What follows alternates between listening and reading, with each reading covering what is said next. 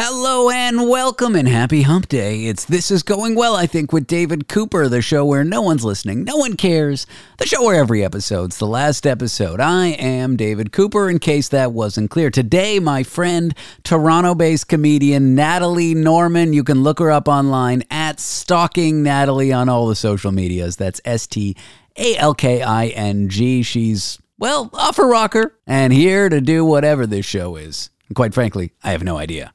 Natalie Norman.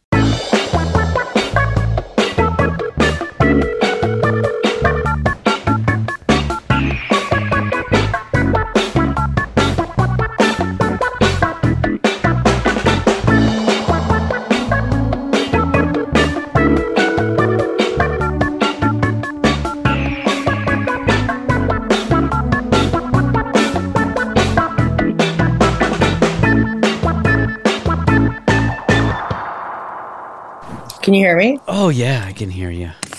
That took way too long. How are you? Oh, I'm lowering my effector, so irritable. What is affects her again? An antidepressant or what? It's like an it's an antidepressant, and it's like the worst one to come off of. So Oh, that'll be a fun few weeks for you.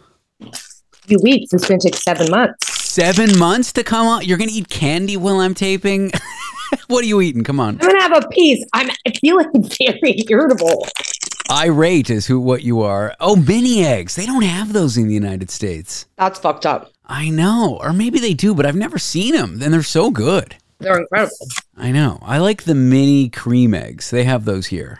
Oh my god, those are just like cum, sugared cum. Well, the big cream eggs are too too much cum. It's like sleeping with a guy who's got too much cum, and the small ones are just right. Just enough cum. I have to do this quickly today. I hope that's okay. I don't give a shit. I'm going to go take a nap. I'm feeling irritable as fuck.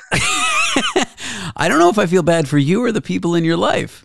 No one's around me right now, so You're just gonna die alone. don't say that. It's good to see you. Uh, I feel like it's been a while.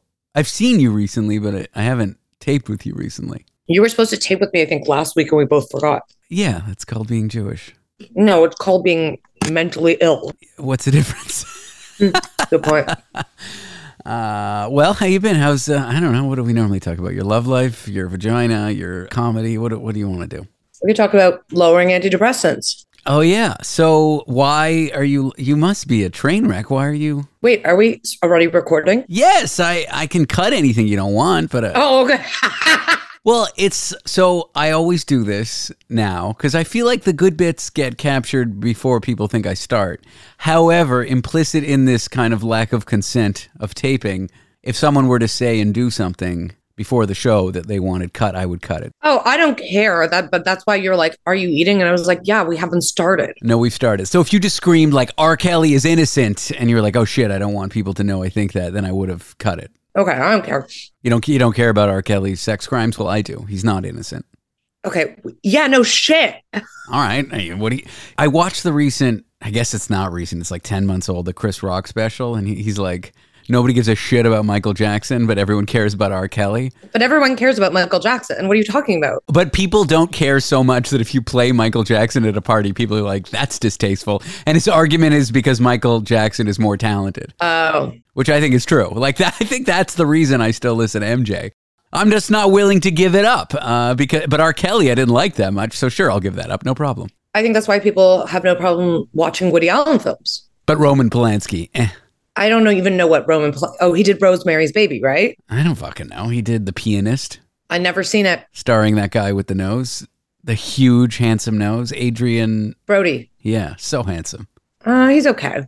I mean, he gives us hope. You know, you can have a nose like that and still be insanely handsome. I think big noses are hot. I just don't necessarily think he's hot. Well, he is the prototype, in my opinion, for the hot big nose. Okay, wow, a Jew here really telling everyone what kind of Jew they should like.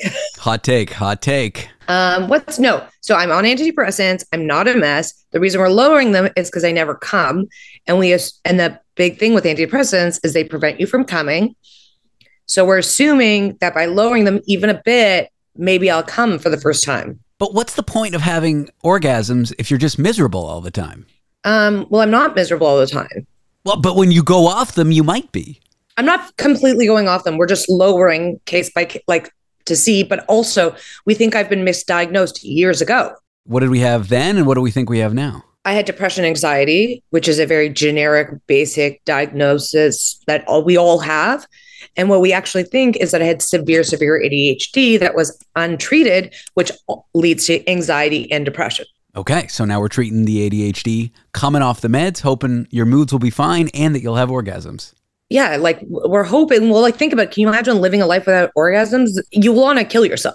I, I'm on a med for male pattern baldness called Propecia. Okay. Which is well known in the male pattern baldness communities. I know what it is. And it's supposed to lower your sex drive. Now, I haven't really had that side effect. Maybe it's 5% lower. I'm fine with that. But everyone's like, you really want to have a lowered sex drive? And I'm like, well, what's the point of having sex if I don't have hair? No one's going to have sex with me.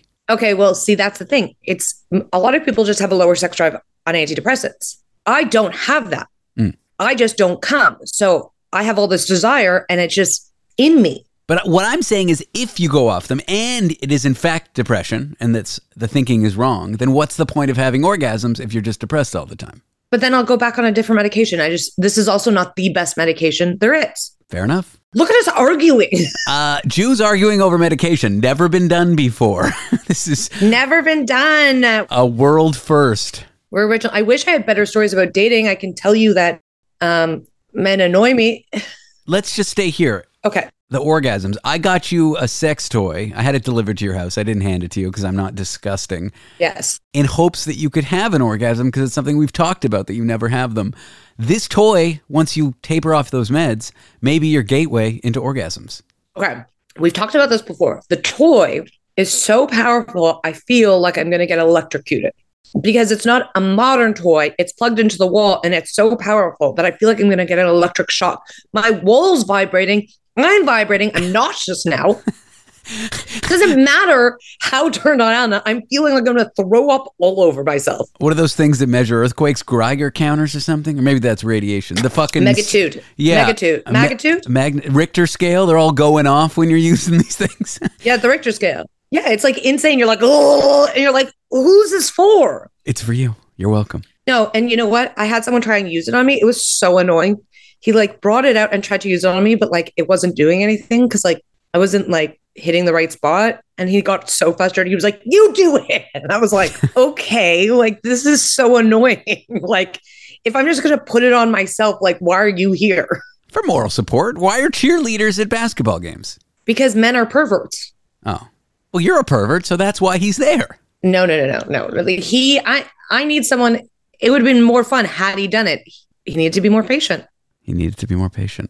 Yeah. So, like, I like that toy and it does work to a degree, but I just think, well, I also found out something about myself is that when I'm close to climaxing, I like freak out for some reason and push people off of me.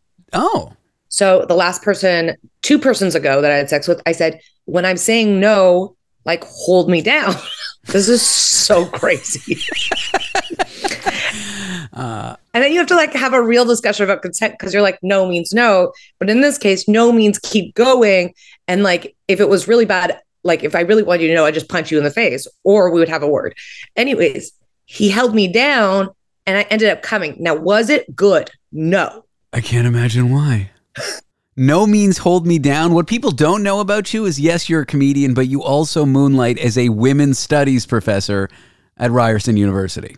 Yeah, that I yeah, me, a woman studies professor. And your your principal thesis in your classes no means hold me down. You're insane is what that means. How am I insane? I'm talking to a person I'm having sex with. We are having a discussion about how I'm going to come.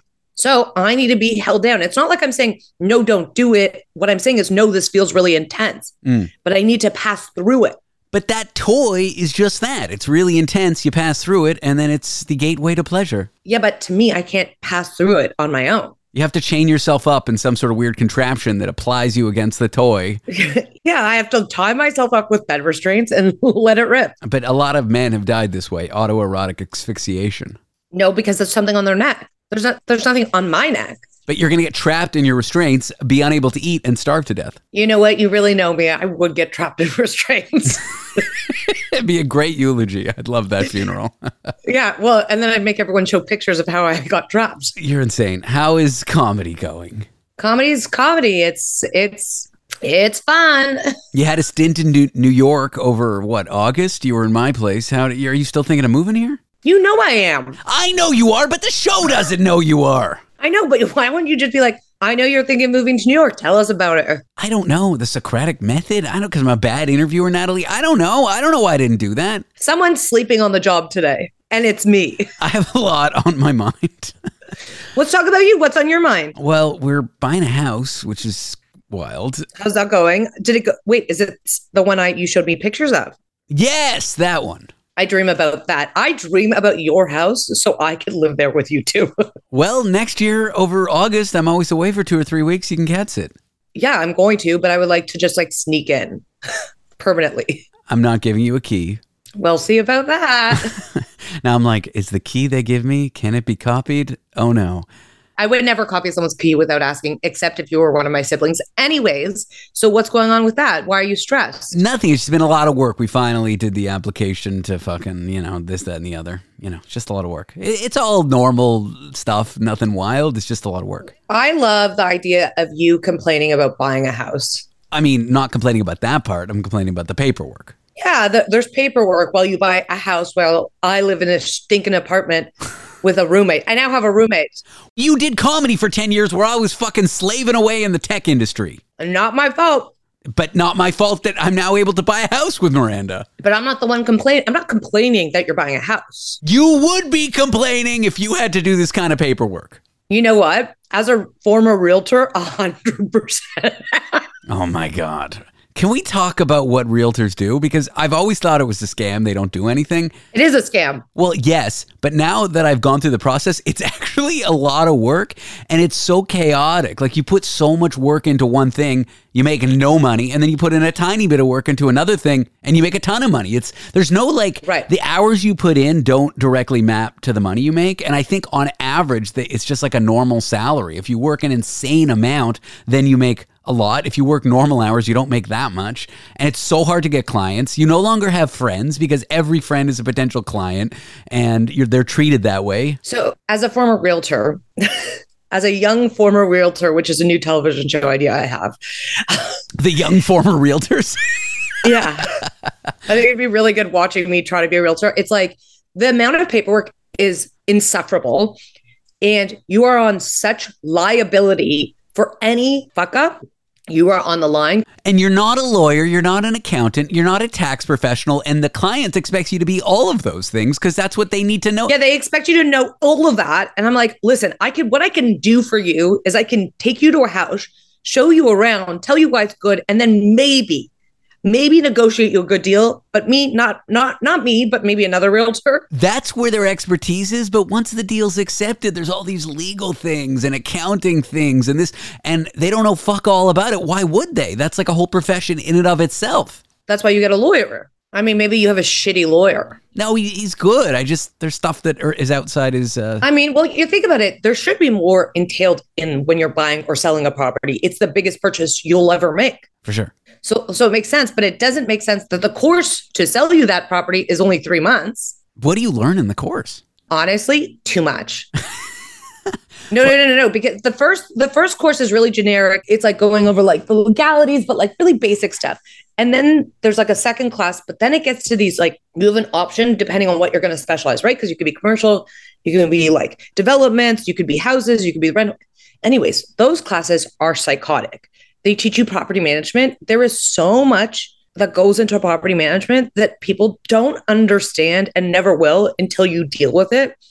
And it's not a three month course. Like some of it is just so much information and it's like multiple choice. And you're like, this, this person doesn't know anything. They don't. They do, like after they do that, they don't. Wild. I can't believe you're a real estate agent. Did you have any sales or you just quit before you even made your first sale? I did a few rentals, but think about it. I was like 21, 24. Yeah. And they, and they forced you with the rentals when you get started, which is like the lowest of the low. No, they didn't. They didn't. It's just like I had friends moving to Toronto who wanted to live in buildings, right? Mm. And so I was able to help them and I got people good deals. However, I just never wanted to be a realtor. I just did it because I was so lost. I think you have to really like the idea of like like going to houses, talking to strangers. Like showing off a house is literally the most boring thing I've ever heard. I think for some people, it's like, well, you get to be around people and money, and you don't have to like learn a fucking trade like engineering or math or fucking finance. and- You're a salesperson. and you get to talk to people all day, go from showing to showing. And if you work really, really, really hard and you get really lucky and you put in a 80 hours a week, yes, you can make a ton of money. And I think for a lot of people, that's attractive. Well, that, and then on top of it, you make your own hours, right? So, like, you can go away for a week and you're not really losing a lot. Well, if you've got deals on the go, you can't. You go away for a week, but your clients are bothering you all weekend. Well, that's when you have shitty clients. Well, I guess I'm a shitty client. yeah, you're you're a Jew. I know. It's I just feel like you're never not working. You're always sort of have one foot in the door. I guess like I'm a comedian. When am I not working? if you don't do work, your craft shift suffers. If you don't do work as an agent, deals fall through and you're fucked. I'm going to tell you, sometimes when I put my phone down, like there's times where I was like, I'm taking a week off. I didn't answer messages. I lost deals. In comedy, you lose opportunities because you're not responding fast enough. And now, especially with social media, my God, you got it. You got to be putting stuff out every day. And I can't do that. I can't. I'm too tired and I'm aggravated. No, you're right. You're right. Like a booker calls you on a one off, you don't answer, and they're like, fuck Natalie, I'm not going to call her next time. Yeah. Yeah, exactly. And they're like, or you can't do it. Even if you can't do it, they're like, well, ugh, they're too busy. I don't know. Like people are psycho. Yeah. No job anymore is really like, I mean, your job, because I don't know what you do, but This, Natalie. this. Wait, you know what? I just remembered. I saw your brother was in New York. How was that? It was a lot of fun. Uh, we had Thanksgiving, and after the meal, he started showing my guest pictures of his penis. I felt jealous, so I started showing guest pictures of my penis. It was a traditional Thanksgiving like the pilgrims intended. I can't believe I wasn't invited. I mean, you weren't not invited. You don't live in New York. But everyone's showing their genitalia. You know, I would have joined in and shown my tits. It was there was no room for more people. It was twelve people. Next year, you're invited. I'm next year. I'm coming, whether or not I was. Great, I, you would be a great addition. You and at least one of my friends would annoy everyone so much. It'd be amazing. I don't annoy. I'm such a good guest when I come over. Am I not? I always bring treats. You are a good house guest, and you're a good house sitter. I thought you might kill my cat. I thought the over under on that was maybe twenty percent chance cat would die. That's crazy. I'm so good with animals. They love me more than I like them. I knew you were good when I was walking you through what to do. And then I started mixing water into his food. And I waited until the water was hot because I, I know the cat likes slightly hotter water. And I turned to you, I said, You don't have to worry about this. It's too many steps. And you stopped me and you said, I want to know. I want to do everything right. You were like, Really, we're going to do it the way I did it for him, which is overboard. He doesn't need hot water mixed into his food. Cold water will do. That's when I knew you might be a good cat sitter. But it's your cat and it's a living thing. It's like you got to do it right. Otherwise, what's the? You might as well get just leave the cat by itself. Then I agree. And he's, he's very needy. that is a needy cat. Yeah. Do you mind that though? Do you mind that he's cuddly? No, I like. I, it makes me laugh how much he beat my tits up. Oh, he does the biscuits into your tits, like he uh, he he rolls your tits with his claws. Yeah, he's my dom. Your cat is my dom. Did you and him bond, or you can't? You hate his guts. no, I like I there's no animal I there's only one animal I don't like. I was going to say there's none and it's um my parents one of my parents' dogs I hated, so It's dead now. he's dead. Good riddance. Go to hell. Let it burn.